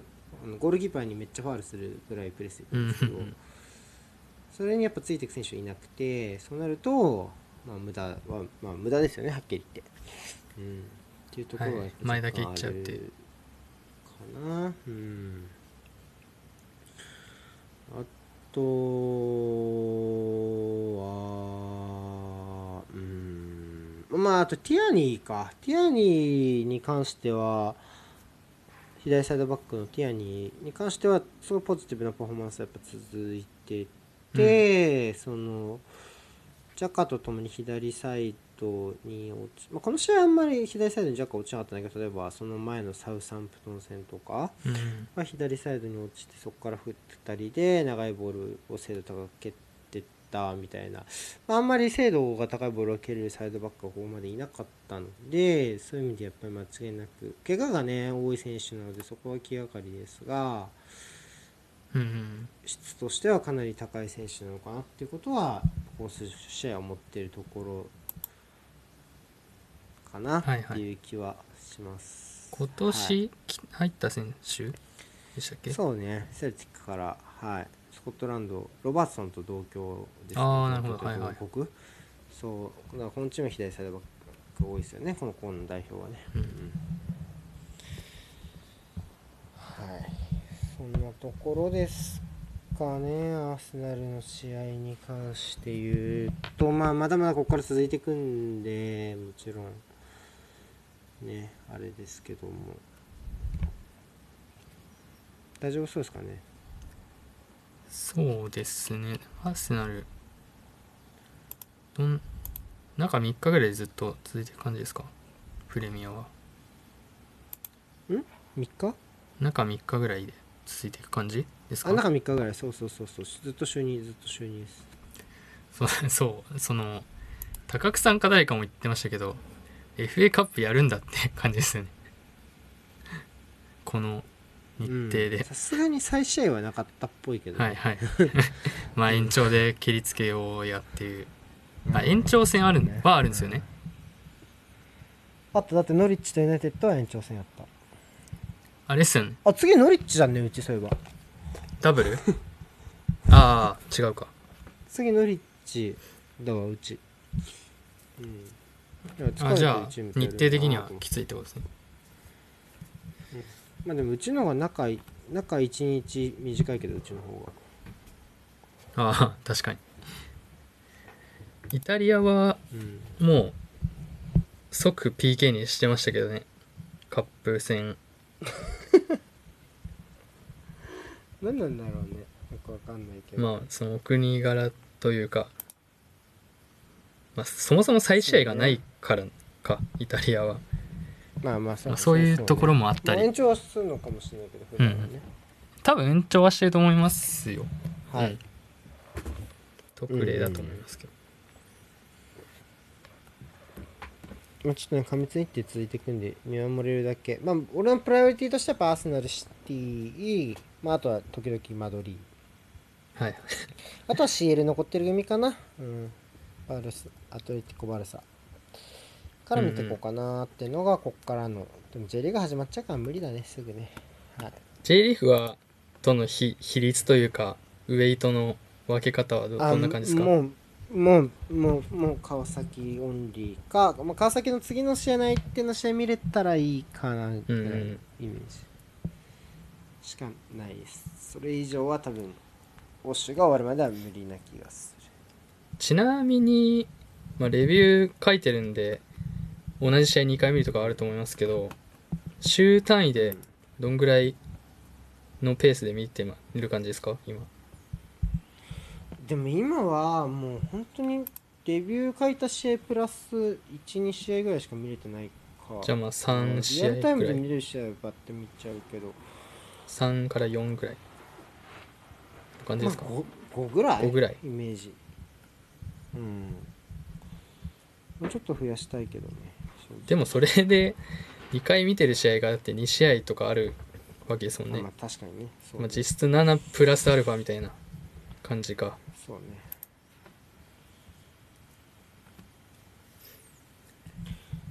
はいはい。大変よ。ここから体力勝負よ。体力を使っていこうのフェーズにどんどん入ってきます。そうだ。ちゃんと飯食って、ちょっとでも寝れるときは寝て、たくさん書いて、おしまいですわ。いやー。はい。ね、ずっとやってますからね、中断。そうね、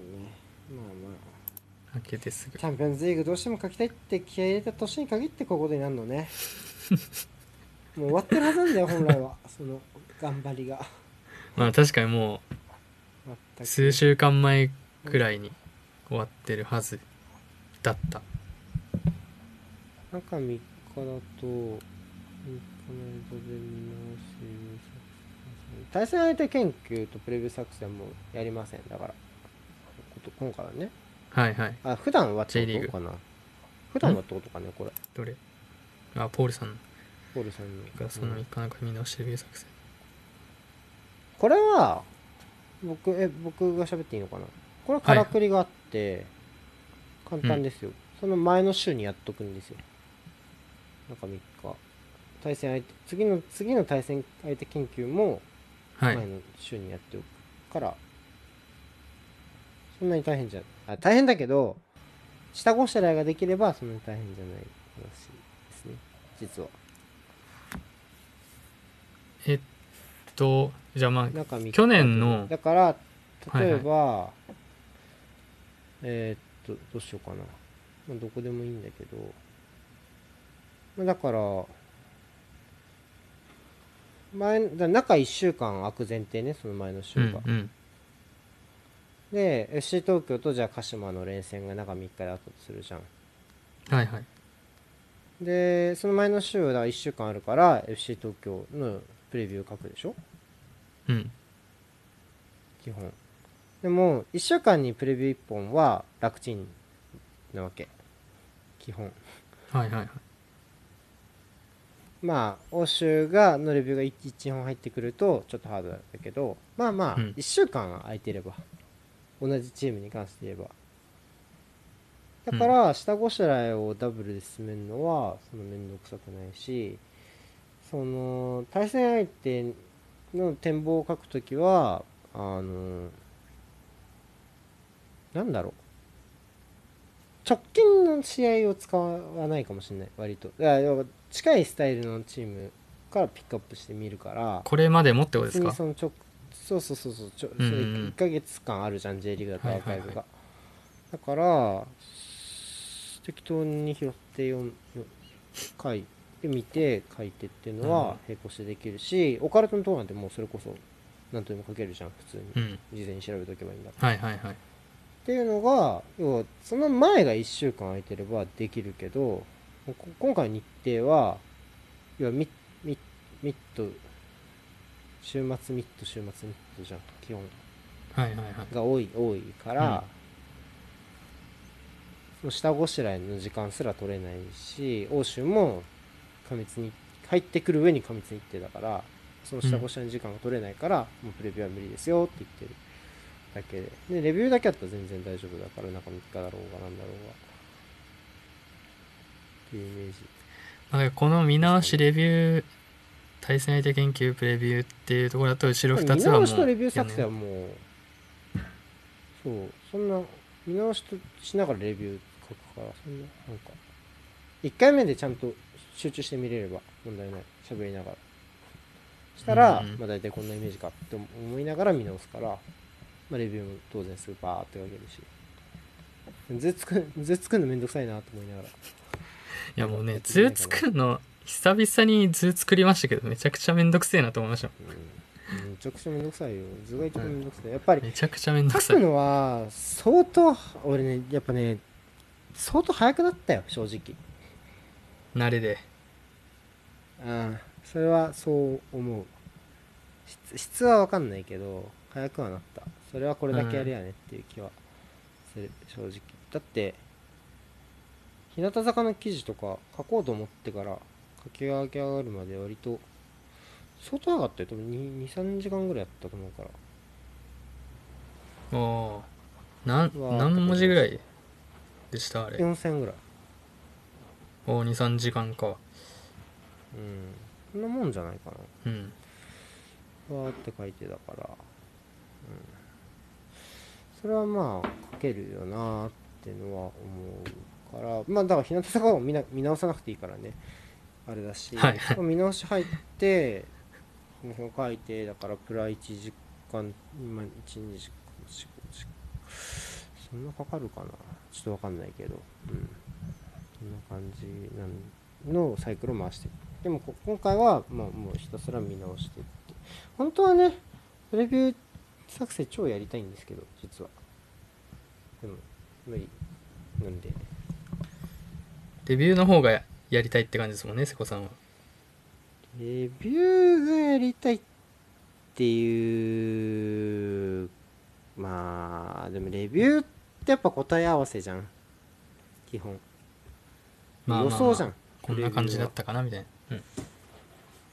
解釈解釈なしでやっぱ予想は立てられないから、うん、試合を見てアーカイブするってっていうのを自分の中に残すって意味でもレビューなくて定点観察は無理かな自分的には、はいはい、うんって思います。僕はもうにかい見直す作業がもうしんどいっすにかい見直すよしんどい、にかいっていうかそのいっかい普通に見た後に見てもういっかい見るのがしんどい、確認するみたいなのがちょっとしんどくなってきたな。そうね年だね、年っすもんレビュー老化ですよもうこれは、レビュー老化だねそれも、筋トレサボっちゃったからね、やっぱ別の試合見たいかなってなる。いっぷんですでリハビリしたから俺はだっけ、うん、そんなとこですかね、うん、老衰は死んじゃってるからね、はいはい、じゃあお台箱をちょっとやりましょうか、はいはいはい、どれからいこうかな、うん、えー、っと確か来てはいるんだね、うーんどっちがいいかな、先に送った方と後に送った方どっちがいい？ガチャさんに、うーん先の方がいいですかね、はい、じゃあ先の質問を読み上げるとえー、っときながらか、えっと、ツイッター上で影響力が強いからつぶやく発言には気を使ってくださいという意見をどう思われますか、えー、だということでございます。えー、っと、はい、ツイッター上で影響力がある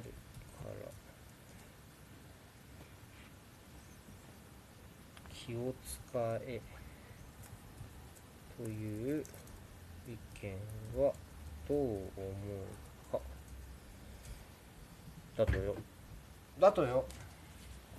だとよ。これ意味わかんないか。まあ。ツイッター上で、うん、まあ見る人がいっぱいいるからって。発言にか。発言に気を使え。うん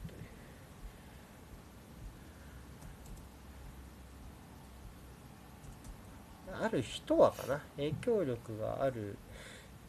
人は発言に気を使えば、うんうん、こうかな、これもいいね、わかりやすいね。はいはいはい。これでだいぶ分かりやすかったかな。はい。でえっとどう思いますかっていう意見なんで、どうっていうお題なんで、うん、どう思うかを答えればいいだけですね。そうですね。まあでも多いよねこの話はね、こういう話割と見ますよね、ちらほらね。うんだよく言うのはいちまんを超えると要はちょっと何なんていうのちょっと有名人みたいになっちゃうというか、はい、あのインフルエンサーうぞうむぞうのクソリップが投げ込まれていきますよっていうのはよく聞くまあ一つのボーダーライン、ねうんまあ、ふたりともそこには当然達してないわけですけども、はい、全然ですね、まあ、でも現象としてはよく見たりはするよね、うん、どうですか。いやもう個人的にはもう一言で終わっちゃうんですけどいいね、うん、なんかもううっせえよって感じじゃないですか。あそうね、うん、はいはい、うっせえよね、わかるわかる。な、なんだろう、こう僕はそうこの質問者の人も書いてますけど、うんうんまあ、ほツイッターはなんかもう独り言の延長線みたいな感じ。あ、書いてあったっけ。あ、書いてありました。あ、ごめんごめん、その続きがあった、ごめん。極論ツイッターってもの、この質問者の人の意見をね、じゃあ読みますね、失礼しました。えっと極論ツイッターなんてものは独り言の延長線上だと思うので、よそ様が個人のつぶやきに勝手な制限を設けるなと思うのですが、これが芸能人なら最初の意見もわからなくはないと思ってしまいます。芸能人かどうかはこの人的には線引きやっていうことですな。そうですね、そういうことですね。それはなんでかね、あれかな、やっぱり。プロモーションとしてそのプラスの効果を エスエヌエス から得てるでしょうっていうところからなのかね。運用の仕方が違うみたいな捉え方なんですかね。そうね、そういうことじゃないかな。そういうことだね、はいはい、うんうーん影響力がある人は発言に気を使え。まあアーセナル界隈でもよくある話ですよねこれは。もう山中さんが結構すぐ言われるんでこういうことは。ああ言わ、言われるんですか。どう山中さんがめっちゃ言われます。要は翻訳するような、えーはい、メディアをえー、っと、うん、恣意的にというかえー、っと自分の論、自分の意見を補強するような翻訳をしているだとか、あとはこの間ゲンドゥージが退場し、退場じゃないやブライトン戦でちょっと喧嘩になったんですけども、もうペイントしたんですよね、はいはいはいはい、でその時にそのゲンドゥージが実際何を言って煽ったかっていう現地メディアを訳して、うんうん、でもそれって結局、ね、他のチームのプレミアのファンからしたらなんだろう叩く材料じゃないそれって言ったら、うんうんうん、それってその日本で一番日本で一番というか、まあ、トップクラスでアーセナル関係のフォロワー持ってる人がそんなことをするなんて自分の影響力を考えた方がいいんじゃないかみたいな、ネガティブになるだけでしょみたいなのは見たね。なるほどね。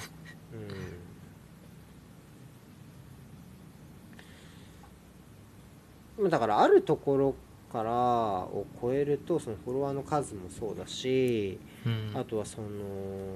えー、リツイートのとかいいねの数もそうだしってなると、うんまあ、そのツイートだったりとか人だったりとかが公共化するんだろうな、ある公衆便所化するというか公衆便所って言い方は、はいはいはい、公衆便所だよ、公衆便所みたいになんのよ多分。まあなんかでもしっくりくる気がします、うんうんうん。で, で結構厄介なのは意外とそのなんだろうな、その一定数がそのリツイートの総数でもフォロワーの数でもなくて、うん、そこに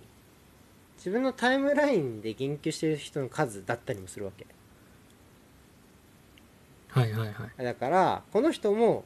これについて話してる、この人もこれについて話してるみたいな、もうそのリツイートなり引率などで話してるみたいなところで公共化するっていう現象は意外とあるかなっていう気はしてて、で例えばそれが正直俺が見るタイムラインとかだと別にそれは単に多くの人がそれについて話してるだけだったりするんだけど、うん、そこが一気に火がついちゃうとあららみたいなことになっちゃったりとか、例えば昨日アーセナルの界隈でちょっとまた炎上があったんですけど、はい、実は、うん、あそうなんですね。現地の全然知らないそんなにロンドンの女で見てるアーセナルジャパンとかのにかかってる女の人が、うん、あのー、まあ勝ったけどアルデナサッカーつまんなかったなみたいな要はことを言って、それが多分まず勝ったチョコっていうのがカチンときた人が一定数いて、うん、でなんかその後にまあ何にわかたちがみたいな私何年やってると思ってんのじゃないけど 要, 要はそういう感じのこことをはい、はいまあ、って煽り合いみたいな感じに言ってたけど、うん、なんだろうね、やっぱ引用リツイートとか見るととかその人に言ってる意見とか見ると、まあ普通になんだろう容姿とかのこき下ろしがある、まあ、アイコンが多分その実際 の, その女性の顔を出しているそうご本人の写真なの、はいはいはい、なるほど。だからそこでこう容姿とかあとはそのおい生い立ちじゃない生い立ちというかまあ悪口とかまあ面と向かって言わないようなことを言ってく人とか見ると、うん、ああああっていうかああ公衆便所公衆便所みたいなてかもうね、うん、関係ない批判ってことですよね、うん、その返しがそうやねその、うん、言ってることに対しての反論じゃなくなってるっていう、うん、もはや、うん、しもうそれを元じゃあ、じゃあボヤの元がじゃああったまああるわね今回はあるあると思うわけ、まあそん、そんなこと言っちゃダメやろって思うし、うん、俺もにわかがどうとかね、うん、はちょっとちょっとまあちょっとごめん詳しくは見て元のツイート俺もそんななんかあの気分、気分のいいものじゃないからそのじっくりは見なかったんだけどまあまあ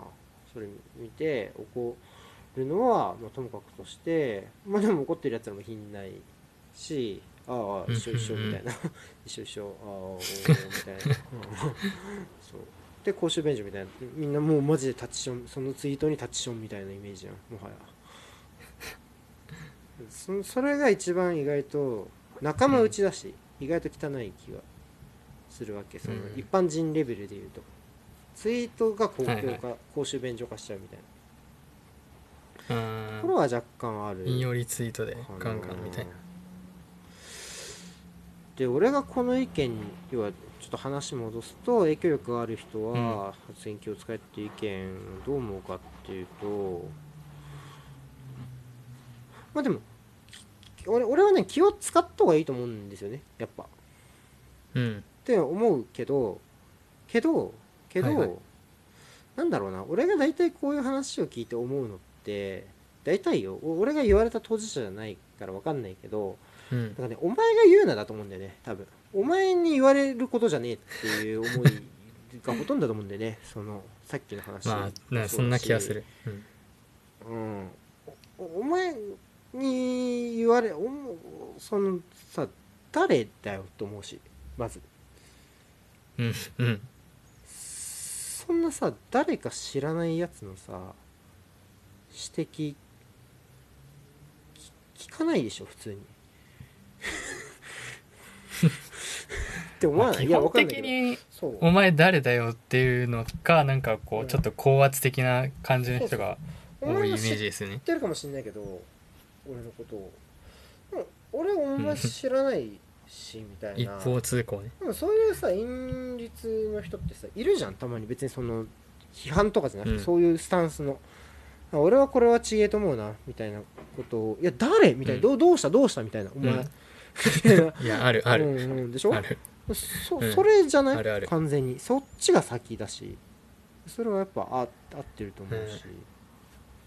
いやっていう気はするかな。やっぱ引用リツイートは結構攻撃力高いですからね。うん、うん、あれは何でもいいと思ってやついるしね。何言って要はその単にこれについて意見述べてるだけだから別に話しかけてませんよみたいなスタンスのやついるけど、うん、はいはい、まあ、そ, そんなそ ん, そんななんかお前の世界でこっちは生きてないし、誰だか知らない、がっつり通知来ますからね、誰だか知らないお前の世界のルール、もうそれもタッチションですからっていう、うん、ところでしかないので、でもまあ気を使った方がいいのは事実だけど、うん、気を使うっていうやつが、まあ気を使えって言ってくるやつ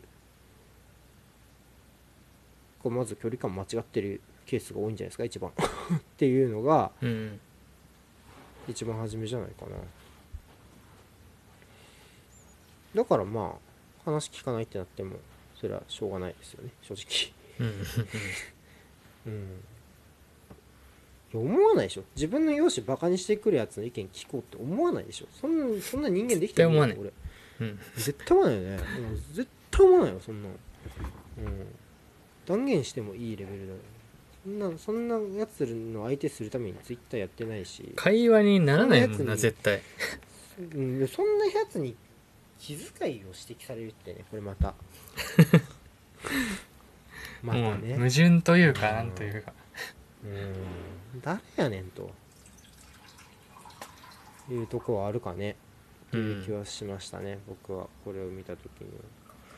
だから距離感じゃないよほど。だから俺もたまにこうじゃないああじゃないって言ったりするのはあるけど、やっぱ基本 ディーエム だしっていうのは、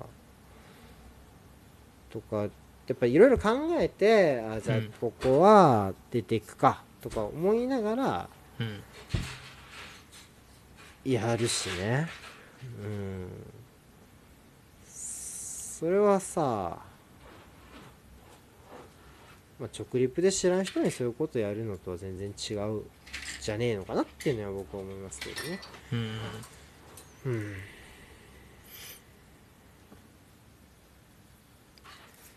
うん、だからお前が言うなですね、あ、お前が言うなって思う、はいはいはいですね、このこのカッコ内の言葉をお前が言うなって思うが僕の意見です。なるほど。でガチさんは、えー、うるせえバーカーだっけ、うん、そんな感じですよね。そうまあなんまあそれまあ端的に言えばそ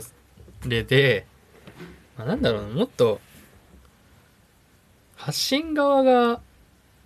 なんだ別に言いたいことは言ってもいいと思うというか、うん、僕はだから受け取る側が自分で選びなさいよって、うんって思いますけど僕は。でもツイッターなんかこう、そうだよね、真に受ける人がめちゃくちゃ多いじゃないですか。こうネタでもこう、うんうん、なんていうんだろう、ガスガセというかなん、なんていうの、デマみたいなのとか。それあれでしょ、この高久さんのやつでしょ。そうそれもそう高久さんのそれもそう監督がもうごごめんそうそうそうそうもうダメですってあれだよね。そうあのネタついね、フォーマットのやつだよね。そうそう、うん、あのフォーマットだけ知ってるやつね。俺は、ね、元ネタは知らないけど、うん、実を言うともうダメですみたいなやつだっけ、なんかあれやつ、ね、それありました、有名なやつやんな、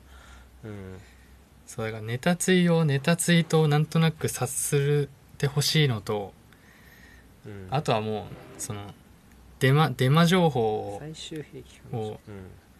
ちゃんとその自分でそれがど、うん、合ってんの間違ってんのをちゃんと判断しろよっていうのはツイッター見ててめっちゃ思います、うん、僕は、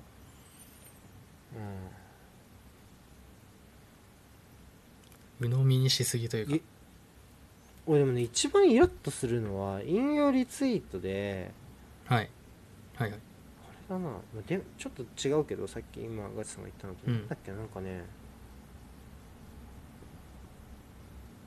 あ俺そうだ去年か長谷川と、うん、あ違うなんか家長がめっちゃ叩かれた時に、うん、そんな悪くないよって意味でなんかこう、うん、勝率みたいなの出したね確かねちょっと曖昧曖昧だけど数字的な何かを長谷川がめっちゃ称賛されてるけどみたいなそうそう、うん、で比較で一応出したけど、うんうん、そんなだよみたいなその数字だけで批判してるけどみたいなイメージで家長が勝ってないみたいなところで批判してるけど、うん、そんなだよっていう字を出したら、うん、リーグ戦だとどうこうですみたいな、うん、リーグ戦だと、うん、何分の何何なんですだけどなみたいなことを言ってくるタッチションしてきたやつがいてそのタイプ的にはい、はい、でそれで、はいはい、まあこっちいや公式戦だとこうなんですよというふうに言ってこっちは公式戦の出してんですよっていうけど何も言わんのよそれに対して要は消しもしないしリプもしないし向こうは引用リツイートでそれに対してリプをしたってことですかか引率で返したかちょっと覚えてないけど、はい、まあ ど, まあどっちかで、うん、そうそうそうそうそういやいやみたいななんかもういやいやみたいなうんだもう別にえ気持ち悪いみたいなそっちからのなんつうの答えは受け付けてませんみたいなタイプいますもんね、うんまあ、ネタが分かんないのはなんか俺もじゃあじゃあ俺の伝え方が悪かったのかなっていうのを思ったりとかね、うん、じゃあするけど、うん、真面目なことにこうでしょって返していやこうですけどって返して帰ってこないってお前のエネルギーの構造どうなってるみたいな何そのいっこめでこのもうそれはもうもう本当にでそういやもう本当に公衆トイレやんね本当にそうこうこれなのよ、うん、もう村さんの言う通りもう無視するのよ、うん、もう本当もうシャーッとしてもどっか行っちゃうんだからさ本当に、うん、自分がこう満足したのよすごいみんな俺のさ公衆トイレの例えをさ使ってくれるね、うん、いやなんか結構ねいい、うん、いいと思いますよなんかハマってるというかハマってる、うん、わか、わかるというかしちゃうんだろうな、うん、人、人もツイートも人もなんかわ和解するタイムラインでも、うんうんうん、和解する誤解があったパターンとかはあるわな、うん、その、うん確かにな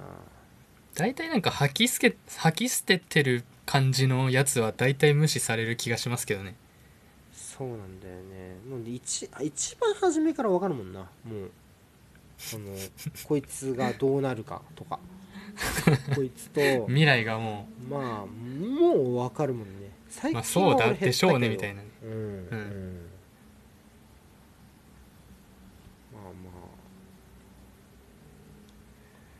そういやそういう人もいるんでしょうね。美味しいタコス屋さんさん、美味しいタコス屋さん、美味しいタコス屋さんやってらっしゃるんですか。そうですね。美味しいタコス屋さんっていう、うん、あれなのか。引用リツイートはだから返すつもりって普通に見て、そそれももうなんかその勝手にそのトイレの場所を自分で決めてるだけやん。俺俺ルールですよね完全に、ね。そうそうそうそう知らないですし、うん、じゃこ知りませんよってね。知らないですしそんなうちうちのツイートはうちのルールでやってんでみたいな設楽さんが設楽さんがたまに言ってるけどあのここはお前の世界じゃないっていうねやつですね昔ちょっと一昔のラジオで言ってたけどここはお前の世界じゃないって言って言ったらそれはもう送りたいまあ間違いないそうね、うん、っていうところでしょうなすごいこの話題だけで終わっちゃったうん、もういけませんね次ね。もうやめます今日は。お、最近だと動画作った時に参加したいところで参加してない人が疎外感をつぶやいたら、それが制作人の関係ないところでバトル勃発してツイッターめんどくさいってなりました。まあ、だからもうさ派生しちゃうとさ元が関係ないみたいになっちゃうことはもう大いにありますわな、うん、もうそりゃ、うん、なんか言ってましたもんね、うん、別に参加してる人がみたいな、うん、僕はあんま知らなかったんですけど、うん、なんか結構発信してるのを見てなんかあったんだろうなとは思ってましたけど、うん、でもいちまん人超えてる人は本当に山中さんも本当大変やろうなと思うわマジで。だってさ恣意的に訳してるのを操作しているでしょって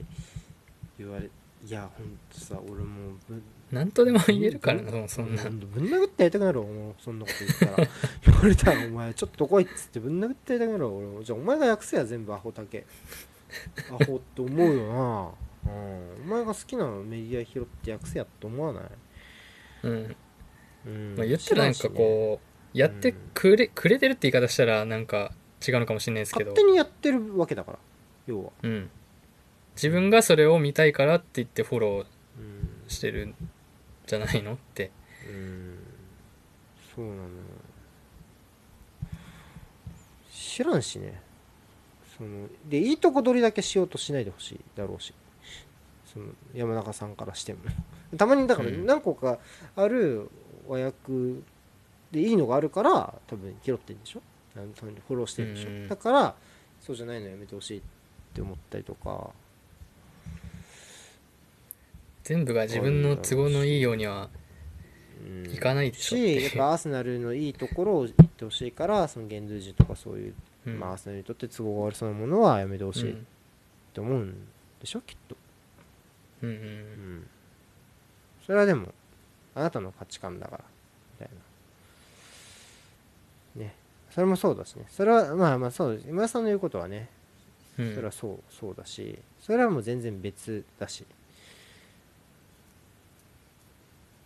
それは翻訳者がね正しいかどうかを歌うことは大事だけど、うん、だからといって翻訳者に唾をかけに行っていいわけじゃないしねそれははい間違いない、うんうん、やっぱそこが分かってる人は全然いいですけどね、うんうん、っていうところでね終わっちゃったわ今週なんかすごい真面目だった今週後半そうですねそうね結構真面目にまとまったこれはもう来週はこれガラッと変わりますよ来週はえっと俺と川崎の奴らが来ますからねはいもねばさんと聞いたんですけどとんでもなかったですねとはい、うん、あいつら頭おかしいんだよね普通にいやいやつけた瞬間になんか教育テレビのなんか一昔前の歌を歌ってました、うんうん、あけものさんもね来てくれるから嫌いじゃないですけど僕は一切俺一切考えどうするこれうちは一切どうするもう当日まで何もなしでやるなんかもう企画とかどうしよっかなんかもう進む気がしないですよねその作ったとて、うん、なんかもう考えるだけ無駄だから来てもらってうんでも意外と静かだったらどうしよう要はなんかちょっと借りてきた猫現象ホームじゃないからねそっちだよねそっちが怖いよねむしろ、うん、そっちどうしようかちょっとじゃあ ディーエム でけ獣さんと俺とで打ち合わせればいいもんね、まあ、あの人たちにはもうあの何も伝えないで言ってもいいし、まあ、必要な必要なだけ伝えることだけ伝えるでもいいしはい、はい、もうあの人たちにはなんか準備させない気持ちで い, いこうかなはい準備してもそれ通りやんないんじゃない多分わかんないけど絶対それ逆、うん、それでもやると思ういやほらほらせねさん言ってるじゃん絶対すると思うこれでも そ, それをちょっと見たい俺らもあんのごめんねせねさんあのー、普段との落差を見たいっていや僕はついていきますよでもそっちで暴れてくれればそうその一暴れした後あれここ人んちだったって言ってき気恥ずかしそうにするとか超見たいんです。ごめんね、もうちょっと見たい。それは超見たいでしょ、うん、俺は全然見たい。これどうなのか全然わかんないんですし、はい、まず未知数を決めてないんで、獣ピーと一緒に考えます。はい、じゃあ今日はありがとうございました。はい、ありがとうございました。また来週もお疲れ様でした。お願いします。お願いします。おやすみなさい。